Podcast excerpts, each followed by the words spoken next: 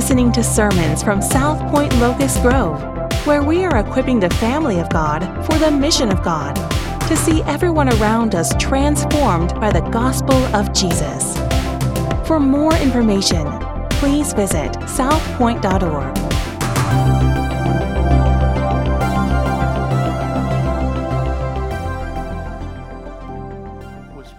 See y'all. It's good to be back here and uh, to open God's Word with you this morning. Uh, somebody might say, what do you do on a sabbatical? Um, uh, traveled around to a few different places and was able to just kind of uh, relax and read and pray and spend time with my wife. And so that's always good when I have an opportunity to spend time um, with my, my wife. And um, what, what happens in your heart during those times? Just briefly, I can say the first couple of weeks, um, I just couldn't help but remember all of my failure. It just came. I, I didn't ask for it. It just came. Just failure and sin and and diff- different things just came cascading down. And then after I got through the first five years of my life, I said, "Well, uh, I'm gonna I'm gonna maybe pick this up at next uh, sabbatical. I don't know. So uh, we'll see." Um, spent uh, spent time traveling. Um, somebody asked me, what, what what did you get out of this time? And I, the thing that keeps resonating in my heart over and over again, as all of us go through many changes in life, um, as churches go through changes in transition, I just sense the Lord saying to me, again, this is just me. I take full responsibility for what I'm fixing to say. Um, I just sense the Lord saying, you know, trust me. Just trust me. And, uh, and that brought peace uh, to my heart. And so... Um, but this morning we're here to open God's Word, and we're in the thirteenth Psalm, and so um, I want you to turn there, just six brief verses. We're in summer in the Psalms, and I've entitled uh, the thirteenth Psalm, When the Promise is Bigger Than the Problem. And we know about problems. Chris just mentioned um, a funeral that we had, um, a, a lady that's a partner at the at, at the McDonough campus. Her daughter was killed, eighteen years old.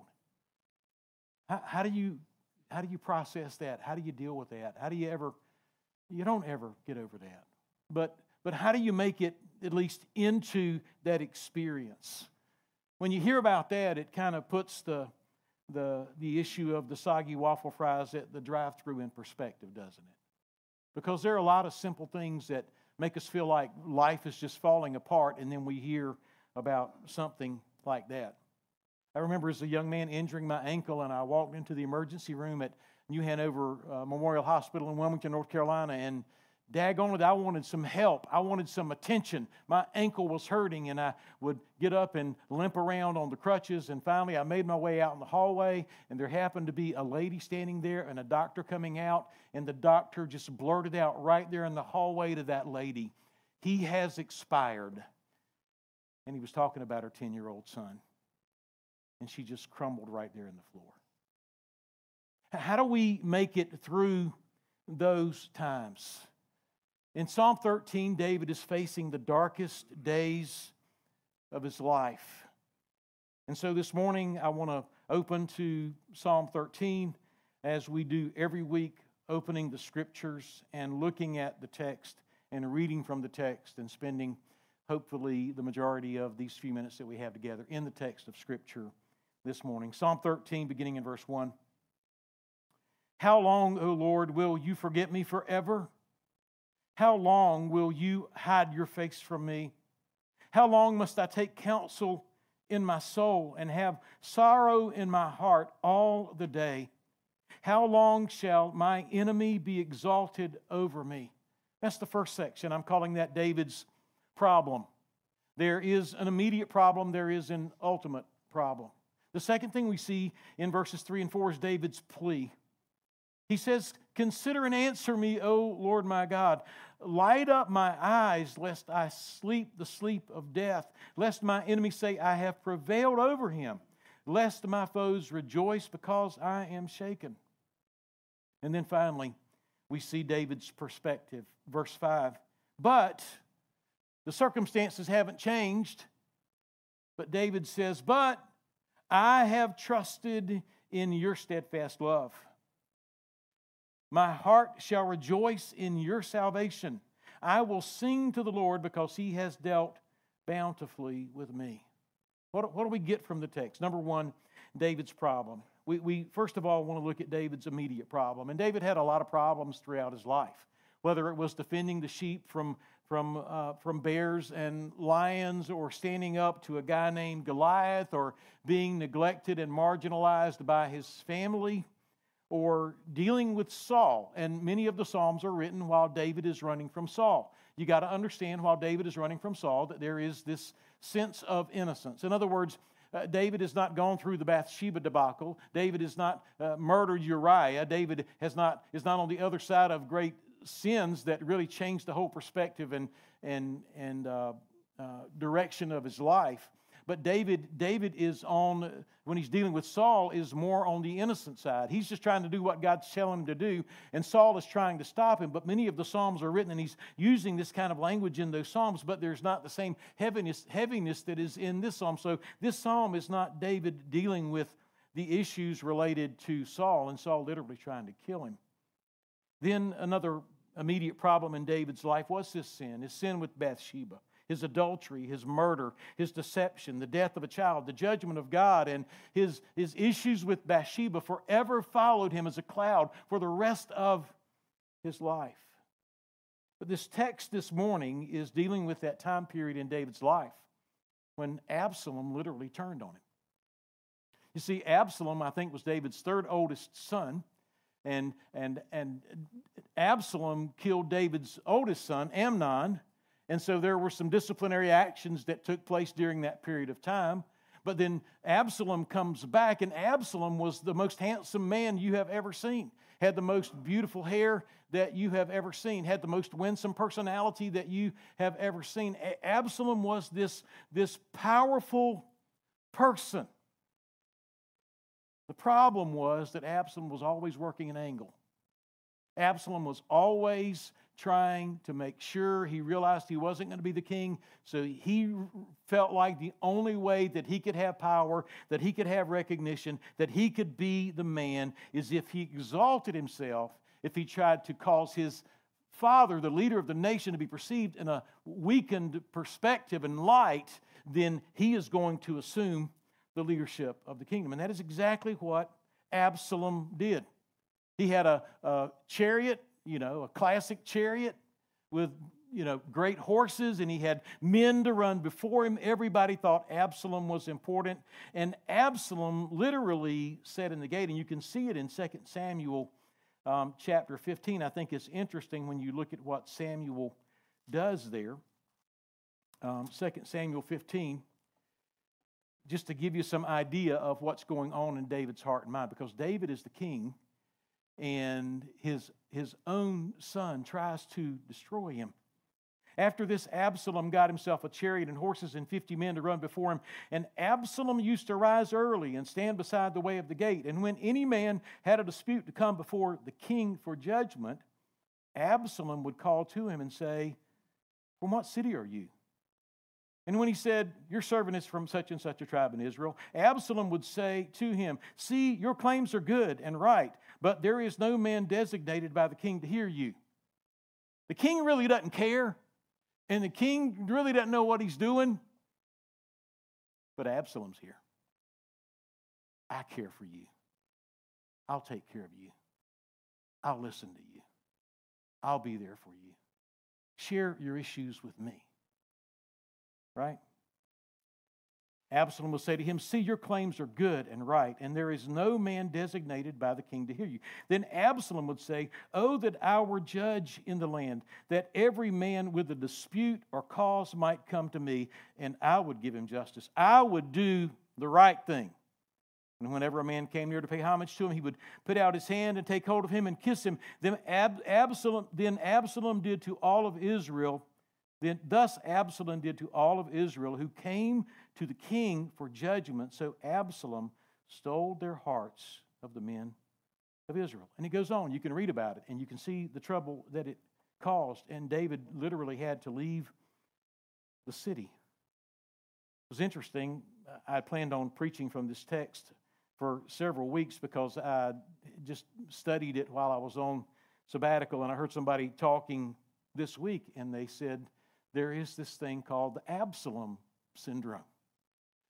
Um, and, and we mentioned it this morning to a brother. I said, this is shocking that I'm preaching from this text, and somebody mentioned the Absalom syndrome. And, um, and it's common in churches where there's this Absalom syndrome, where there are folks that'll come and say, you know what, the, the leaders really don't care, and the leaders really don't know what they're doing. And folks, we're going through a lot. There's a lot of transition. There's a lot of movement. And, and I promise you, we as leaders are, are trying to do the, the, the things that we think are right. And, and we're praying, and we're trying to look at the big picture, and we're trying to look at the small picture. Um, and I would just encourage you, I would encourage you to let's all, if we're not on the same page, to get on the same page with us. Um, and, and if and, and if you if you if you're if you're in a in a side group that's just that's just having conversations, and there's a lot of gossip, and and by the way, I've been gone for six weeks, but before I left, nobody came to me, and people rarely come to me, and it's not because I don't care. Those of you that know me know that I love you and that I care. But but I would say that it undermines the gospel of Jesus Christ when the church is divided. And I would also say, if you're suffering from Absalom syndrome, stay away from low-hanging branches, right? Let, let us be unified as the body of Christ. Somebody called me while I was on sabbatical, a, a dear, dear friend of mine, and they said, they said, our pastor has asked for six weeks off. And they said, we've got to go to the, the personnel committee, and we've got to have it as, she said, I, I don't understand this. Can you help give me some perspective on it? Uh, I, I know the situation with the pastor, and he needs six weeks off. Not because he's done anything wrong, but he has uh, had some issues that were foisted upon him that he didn't ask for, him and his family, and he needs some time off. He needs some time off. And, I, and here's what I said to my friend. Nobody here, nobody here, hopefully. I said, you got two issues. I said, the first issue is this. I said, you've got to decide if you trust your pastor or not. Because if your pastor comes to you and says, I need six weeks off, if if you don't trust him, you may say, well, I don't know if he should have six weeks off or not. I said, you've got to decide if you trust your pastor or not. That doesn't mean I'm not, I'm not advocating blind trust. I have no authority besides Scripture. I have no right to say anything to you with any authority that cannot be backed up by Scripture. So I'm not asking you To, to, to trust me, Mark Powell, the fallen, broken, sinful human being. But I am asking you to trust as we, as we open God's Word and say, this is what God would have for us in our lives personally and, our, and for our church corporately. But I said, you've got to decide if you trust your pastor or not. I said, secondly, if your pastor says, I got to get away, my family needs it, we're in a really bad place. I said, secondly, the second decision you've got to make is whether or not you want to be at that church. Because if you don't trust the leadership of the church, then you don't need to be at the church. I, I, I say that lovingly, and, and I say it with a, a heavy heart, because I, I, I, I love you, and I love our church, and I love the gospel, and there's so many gifted people here. So I would just encourage you as we move forward, if you don't trust the leadership, then you've, you've, you've got to ask yourself, why am I trusting these people with my soul? Because that's what we're dealing with here as the body of Christ. And this is what, this is what David is, is, is dealing with as he deals with his son in his darkest hour. He's dealing with his very own son that is turned on him and undermining his leadership. And these literally were the darkest days of David's life. It is a time of unprecedented brokenness. It is a time of unprecedented hopelessness. It is a time of unprecedented sorrow. It is a time of unprecedented pain. Any of us with children could imagine the situation that David is in Most of us think that could never happen to us. But here David is, and he's struggling. But that's not in the text. It's the context of the text. But in, in Psalm thirteen, we not only look at the immediate problem, but we see the ultimate problem. And the ultimate problem is this. And this is always the ultimate problem. The ultimate problem is the absence of the presence of God. The problem is not what Absalom is doing. The problem is not what's happening in the kingdom. The problem is not that David is having problems and has had problems throughout his life. The problem that he's facing is the absence of the presence of God. You see, God is nowhere to be found in any of these circumstances. God is nowhere to be found in David's darkest hour, at the lowest point of his life. But the problem is not the problem. The problem is the deafening absence of God in the midst of the problem. And that's why in the text, David says it four times, and he says it four times for a reason, and we need to make note of that in the inspired Word of God. How long? How long? How long? How long? He says how long four times because he is in deep, deep distress. One day of family conflict would be unbearable. One episode would be enough, but this, this problem with Absalom just seems to be unending. Absalom is out of control, and he is conniving, and he is scheming, and his attacks and antics are without resistance or remorse or, or buffer, and, and there just doesn't seem to be a way forward. And so how long, how long, how long, how long is this problem going to be here? And, and he adds a tag to each how long. How long will you forget me forever? It's been so long since I sensed your presence or saw you move in my plea or saw you do anything but let Absalom just run roughshod over the purposes of God and the kingdom that you have established through me, David would say. Will you forget me forever? And the word forever means continually, without interruption, without even a ray of divine intervention, without any sign of God anywhere. Will you forget me forever? This thing is so incessant. This thing is so constant. It is so dominating. I can't breathe, David would say. How long will you forget me forever? How long will you hide your face forever? God, will you absolutely forever refuse to even look into this? God, I need you. I need you to look into this thing. But God's not even looking into it as far as David is concerned. There always seems to be this assumption that when affliction is protracted, that God is absent, God is distant, and at best God is unconcerned and doesn't care. And that's where David, the man after God's own heart, the man who had seen God move in so many amazing ways, how long will you forget me forever? How long will you hide your face forever? How long will anxiety dominate my soul? And that's what he's saying here in the text if, if you look At, at verse number two, how long must I take counsel in my soul and have sorrow in my heart all the day? This is the voice that is constantly informing me. These circumstances, David is saying, the, this is what's counseling me. I can't think, I can't imagine, I can't plan, I can't decide, I can't eat, I can't sleep, because this calamity with my son Absalom is is. screaming at me incessantly, and I can't see anything else. How long, Lord? This is the lens that I look at all of life through, David is saying. This is what the counsel is. This is the, this is the only counsel that he could receive. And he's got to be asking, is there a God? And if there a God, if there is a God, is he good? And if there is a God and he is good, does he care? And if there is a God, does he care about me?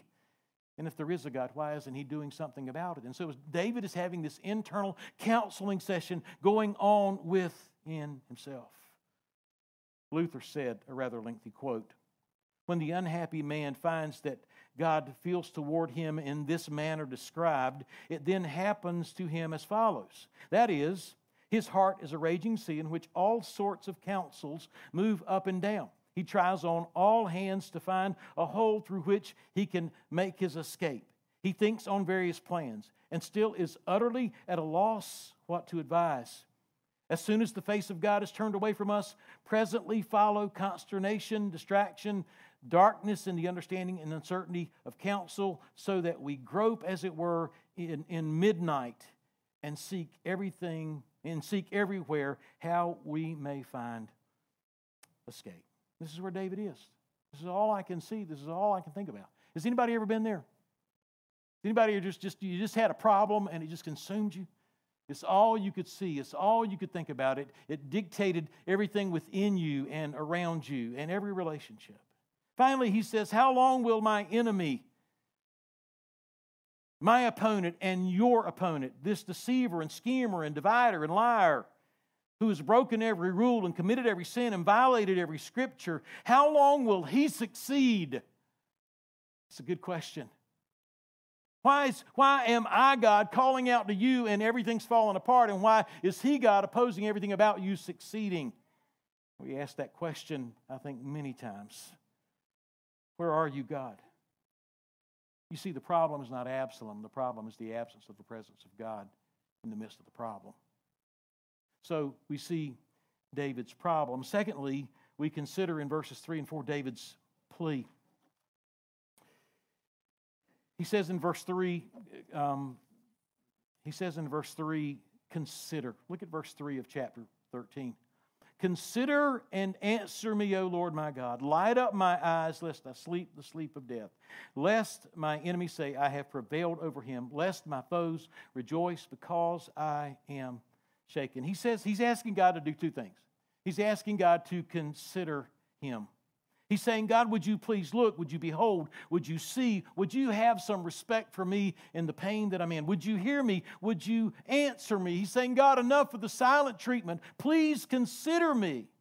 I cannot stand one more second of this deafening silence and pervasive absence. Let me know that you are looking into this situation and that you have not forgotten me. God, would you consider me? Secondly, God, would you enlighten me? Would you bring hope to my heart so that my outlook will not be so gloomy and dark? When, when you look in my eyes, you see that there is darkness, but I want my eyes to be enlightened because I see that you are considering this. And in your consideration of this problem, in you and you alone, God, considering this problem, it is going to enlighten my eyes. It is going to change my outlook completely. Essentially, David is saying this: if, Lord, if you do not do something, this is going to kill me spiritually and physically. And Lord, if you do not do something, my enemy is going to strut and gloat and brag. And God, that might just be at your expense, since I'm a man after your own heart. He says, lighten up my eyes, lest I sleep the sleep of death. That's going to kill me. Lighten up my eyes, lest my enemies say I have prevailed over him, lest my foes rejoice because I am shaken. The wicked are greatly emboldened by success, even though it is temporary. The third thing I want you to see, we see David's problem, we see David's plea, but now we come to the good part. He, he, It's David's plea or David's promises. Let me read those two verses again. But, but, he, he uses that conjunction there because he's saying that nothing in the previous four verses has changed at all. He hasn't heard from God. In fact, things got worse. He hasn't sensed that he was being considered by God. He hasn't seen the, the, the enemy give in at all, but he just stops in the middle of everything and he says, but. And he goes back to some things that are the anchor of his life. He goes back to some things that he can hang on to in the midst of the problem that are going to move him beyond the problem into eternity. And, and we... We need this today. We need this today. You and I have no idea. Some of some some some folks know what they're going through right now. Some of us have no idea what lies ahead of us. And, and with our prosperity mentality, we're like, well, I, I mean, the Lord's just going to take care of me and everything's going to go well. That That's just not true. That's just not true. There, there are problems and challenges, challenges that await us while we are here on this earth that are going to so shake us up in time that our hearts are going to be shifted into a longing for eternity, and that is a good thing. And that is a good thing. But but consider David's perspective, and here's where he is. And when he says but, here's what he's saying. If nothing changes, and if it all goes from bad to worse, David says, I have an anchor. In his moment of clarity, he sees beyond the problem to the promises of God. Listen, the only way you and I are going to ever make it in life is if we see beyond the problems that are suffocating us to the promises of God that give us life now and in eternity. Unfortunately, we're stuck in self-counsel. Unfortunately, we're stuck looking in the mirror. Unfortunately, we're looking down. Unfortunately, we are weighted down by the problems that we find ourselves in. And the only way we're going to believe in God is if He changes the problems. But David would say, you need to believe in God when the problems are at their worst. And if they don't change, you still need to trust Him, even if the problem never goes away. So, what is David saying here in these two verses? Number one, look carefully at the text. He says, but I have trusted. Those are in the past tense.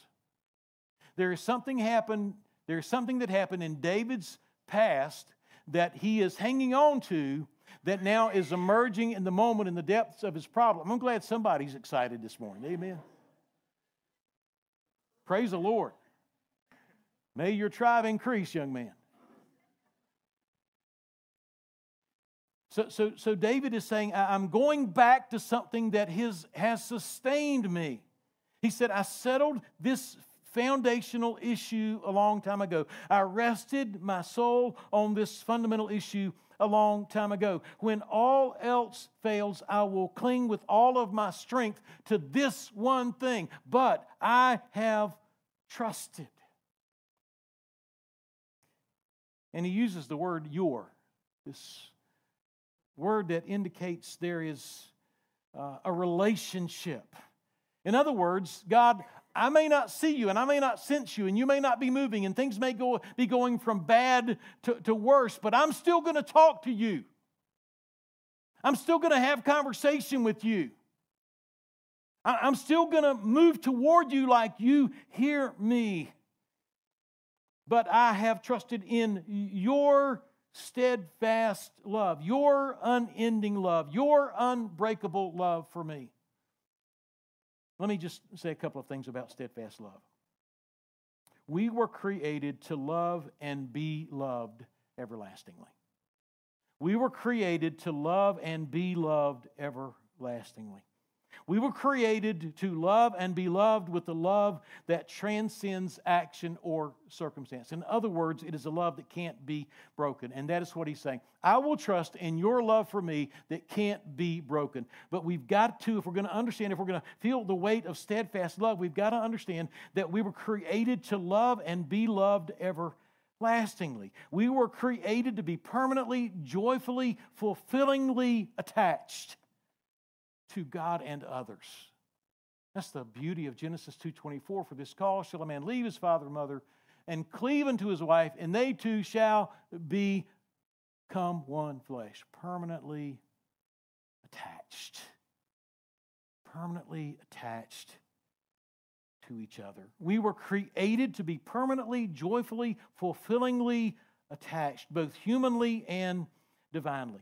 We all long to be loved everlastingly, to be attached permanently, to be safe, to live in a relationship where there is no threat of detachment, where there is no threat of somebody saying, I'm done with you, you crossed the line, it's over, I stop loving you, we're done, get out, leave.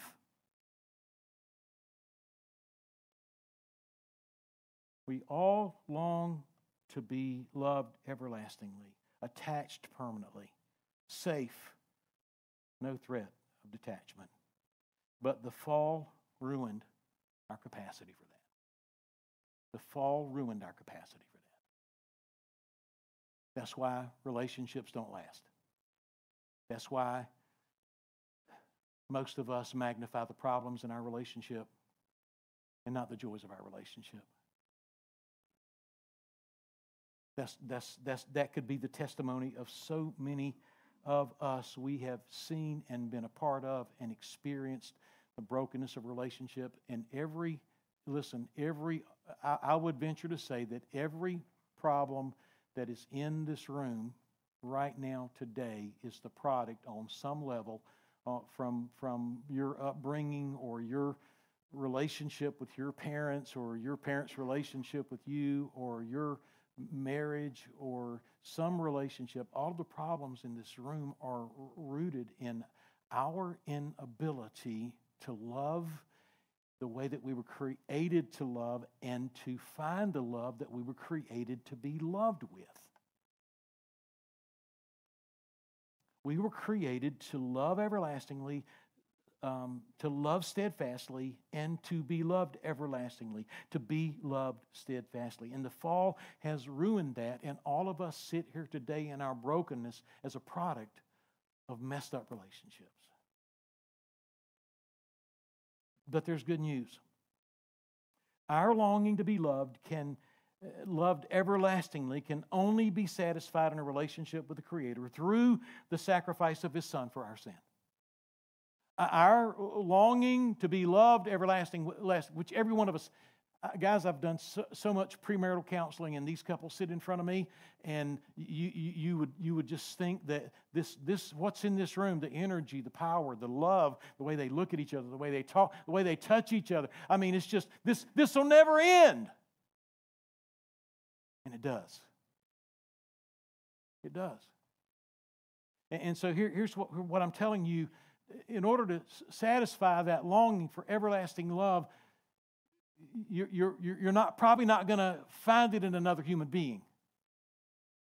Right? You're probably not going to find it in another human, human being.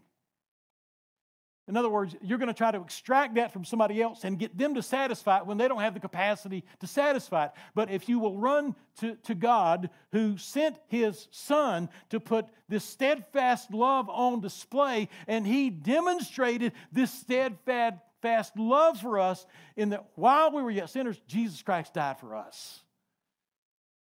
That's love. That's love. I love John ten, eleven, where Jesus said, I am the good shepherd, and the good shepherd lays down his life for the sheep. You want to know what good is? Good is when one who is perfect comes and sacrifices himself for the sake of and the sin of those that he loves, so that he can bring them into an everlasting, steadfast love relationship that will never be broken, and he himself is dependent upon sustaining and maintaining that relationship. The, the, the, the greatest thing that you and I could ever do is come to grips with the love that Christ has for us, and believing that he loves us and resting in that love. Now, when He does that, our hearts are transformed, and now we, out of His energy and His love and His strength, have the capacity to move toward others with an unearthly, heavenly love that can sustain relationships, that can give life. And so we see David saying that in the midst of the pain, and in the midst of the suffering, and in the midst of this messed up relationship with my third son, Absalom, I, I find that there is a satisfaction for this longing of repair in relationship in the everlasting love of Almighty God. And David, listen to me, David believed in all of that, having no understanding of the cross of Calvary. David doesn't know what we know. He doesn't know that. He, he understands the Exodus. He understands events in history, but he, but he can't see what we look back on and see this love demonstrated and written for us in twenty-seven books of the New Testament. Your deepest longings and the deepest longings of everyone, listen, of everyone who has ever been created can only be satisfied in this, our deepest desire, to be in an everlasting love relationship with the one who created me and everyone else he created. And that backdrop magnifies David's pain in this scenario. He sees this everlasting love. He longs to love Absalom that way, and he longs for Absalom to understand that love. I would ask you this morning, are you resting in his steadfast love this morning? Can you say, this is killing me? This is killing me. But the assurance of his love transcends my pain. I have trusted in your steadfast love. We struggle with that, don't we?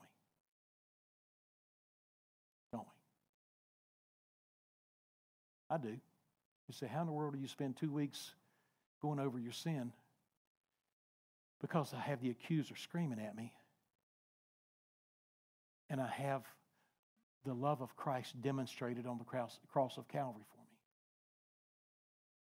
I have the accuser screaming at me, and I've got an advocate who walks into the courtroom and says, now we're fixing to go in here before the judge, and here's what I want you to do. I want you to sit there and keep your mouth shut. Let me do all the talking. Hallelujah. That's love. That's love. The second thing we see in this text, I, I have trusted, verse five, in your steadfast love. My, my heart shall rejoice in your salvation. The word heart here literally in the Hebrew is translated will, feelings, intellect, the center of my being. In other words, this is not just something that I glibly say, like we say many things that are spiritual and biblical and they just roll off of our lips, or they're very rational or ritualistic or stoic or some mental exercise. These are not just words of truth known in the head, though they are words of truth found in Scripture. There must be more. The, this truth, he is saying, must be known experientially. My heart shall rejoice. I'm not just coming and gathering with the believers and saying things and not even thinking about what I'm saying, but I am rejoicing. My heart shall rejoice. Here's David in his deepest pain rejoicing, because there is this hope of eternal deliverance that is woven into the fabric of his being. That's what he's saying. I, I, I've got this, this rejoicing in my heart because I know that you are the deliverer, and ultimately, maybe not in this life, and maybe Absalom will win, and maybe Absalom will kill me, but I know that you ultimately will deliver me, and we have to grab a hold of that. Because, folks, listen to me, many of us, our lives may end in misery. And many of us, the problems that we're suffering with now may never be resolved. And we may end up with physical calamity that is never healed. We, we've got to cling to something that is outside of this world. I read, I don't know who I read. I read so many different people. But I think it was C S Lewis that spoke to the issue of relationships. And all relationships end in pain. They just do. I've been married for forty-three years. And one day, if Jesus doesn't come back, our relationship will end. The way I felt when I got up this morning, I thought it was going to be today. Thought I was going to die. Thankfully, I made it. Maybe, maybe I'll die after I get through here. I don't know. I'm hoping she'll be sorrowful if that happens. Amen. All, all, all relationships end in pain. Folks, there better be something besides what this world can produce that we have set our heart upon and that we rejoice in. God, God is so good. He's done all of these wonderful and amazing things for me. There better be more than that. My heart shall rejoice in your salvation. Our hope and ultimate salvation must rise above our circumstances. This light momentary affliction, Second Corinthians chapter four. I, I just interject this thought. We have this, this process of thinking where we're just like, no one should hurt and no one should suffer. If you do some research, you find out that it was that mentality that was the guiding mantra behind the proliferation of opioids in our generation. The, the, the producers of opioids said nobody should ever hurt and nobody should ever suffer. And David isn't saying that. David isn't saying that nobody should ever hurt and nobody should ever suffer. He's saying in the midst of the suffering, there is still something to rejoice in if your hope is in the deliverance that ultimately comes in Jesus Christ. Finally, he says, I will sing. I will sing. I will sing to the Lord. Singing is the gift that God has given us to release what stirs within us when we experience reality deep within our soul. Singing is the gift that God has given us to release what stirs within us when we experience His deep reality within our soul. Whatever is deep within our soul is released through our singing. If, if what is in your soul is anger, it will be released in your singing. If what is in your soul is debauchery, you know, if you just want some more liquor in your cup, it's going to come through you singing. I turned on, a, I was driving up I twenty-five going from Denver to, to Wyoming, and I found a country station. And I mean, I just, I just wanted to pull over and get drunk before I got where I was going. And I don't drink, so. I mean, it's, it's, it, whatever is in your soul is going to come out in your music. Whether it's sensuality or despair or hope. I, lo- I used to love James. I used to love depressive singers. James Taylor and Carly Simon and all these different people. So sad, broken relationships. Y'all don't know who they are. David is saying, I'm in the midst of trouble, but I'm going to sing. I'm going to release what is in me, what God has put in me. I will sing to the Lord because He has, past tense, dealt bountifully with me. He has been good to me, and that goodness is going to sustain me now, and it is going to deliver me in the future. I will, I will sing. There's a lot of folks with good voices. Not as many as you think. Amen. You, you don't you don't sound as good in church as you do in the car or in the shower, but keep singing. Amen. There are a lot of good voices, but the most beautiful songs flow out of the afflicted soul that trusts in the ultimate salvation of God through His Son. Even in and especially in our darkest hour.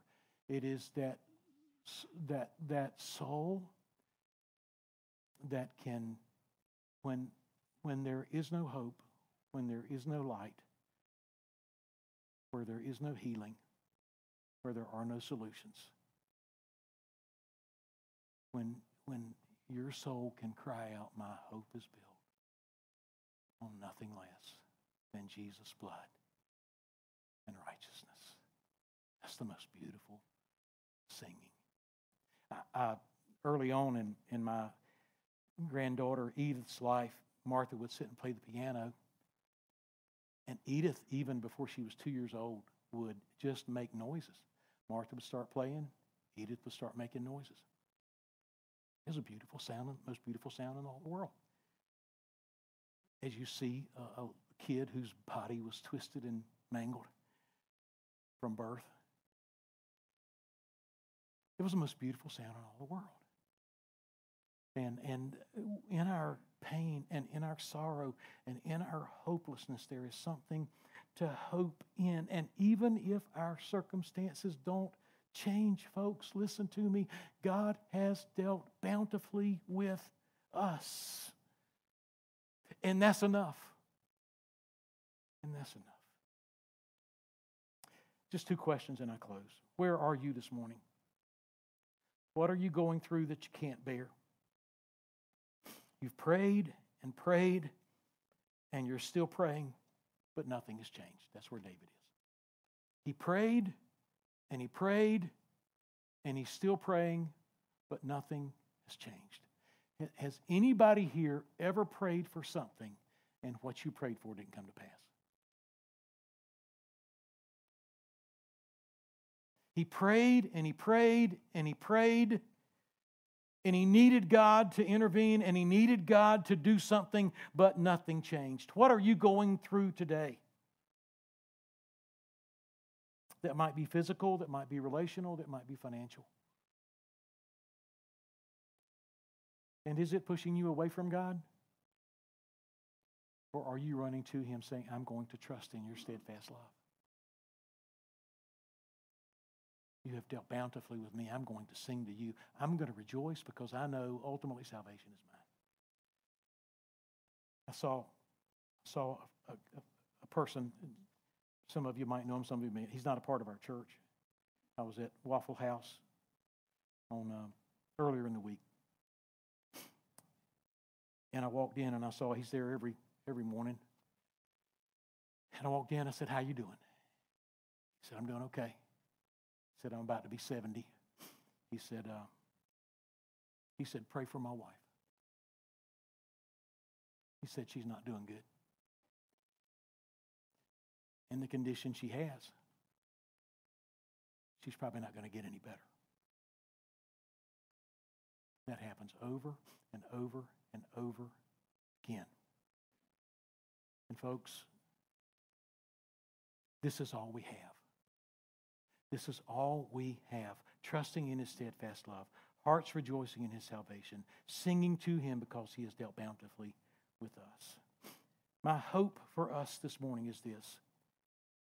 At the very center of our suffering, we will rest in a steadfast love, that we will have a steadfast faith that has eyes to see beyond the moment, knowing that there are things eternal that are presently accessible that will strengthen and sustain us in our darkest hour. And His name is Jesus. And I beg you and I plead with you to look to the cross. I plead with you to look to the one who loves you everlastingly. I plead to you to believe that He loves you this morning. And, and I plead with you to believe that if nothing in your life that you're going through right now ever gets resolved, that having Him and His everlasting love and the hope of salvation that's ultimately yours in eternity, that is enough to sustain us in this moment. Every week we take the bread and the juice at South Point. If you're a believer and you're in good standing with this church, or if you're a part of another, another local church and you're visiting and you're in good standing with your church, um, I would invite you to come and join us. It's a time when we remember the gospel. It's a picture of the gospel. It's a picture of the death, burial, and resurrection of Jesus Christ. This is where our hope is. And we, by t- taking that juice and that bread, are saying that we are in good standing with each other relationally, that we are in good standing with God. I'll encourage you to come and confess sin before you come up here. If you're like me, you struggle with sin every week, every day. It's a struggle. I would encourage you to just take a minute and say, Lord, please cleanse my heart. I repent of my sin. I turn from my sin this morning. I want to come and experience afresh and anew the power of the gospel as I simply remember you with these elements that have no magical powers. So if you're a believer, um, you're you're in good standing with the family, you're in good standing with the body, um, and you are seeking the Lord this morning, and you want to remember the gospel, I invite you to come after I pray. Father, bless us now as we take uh, into consideration um, our pain, our problems, our struggles, our brokenness, our broken relationships. Lord, there are those here that are that are that are facing things and oh, they feel so alone.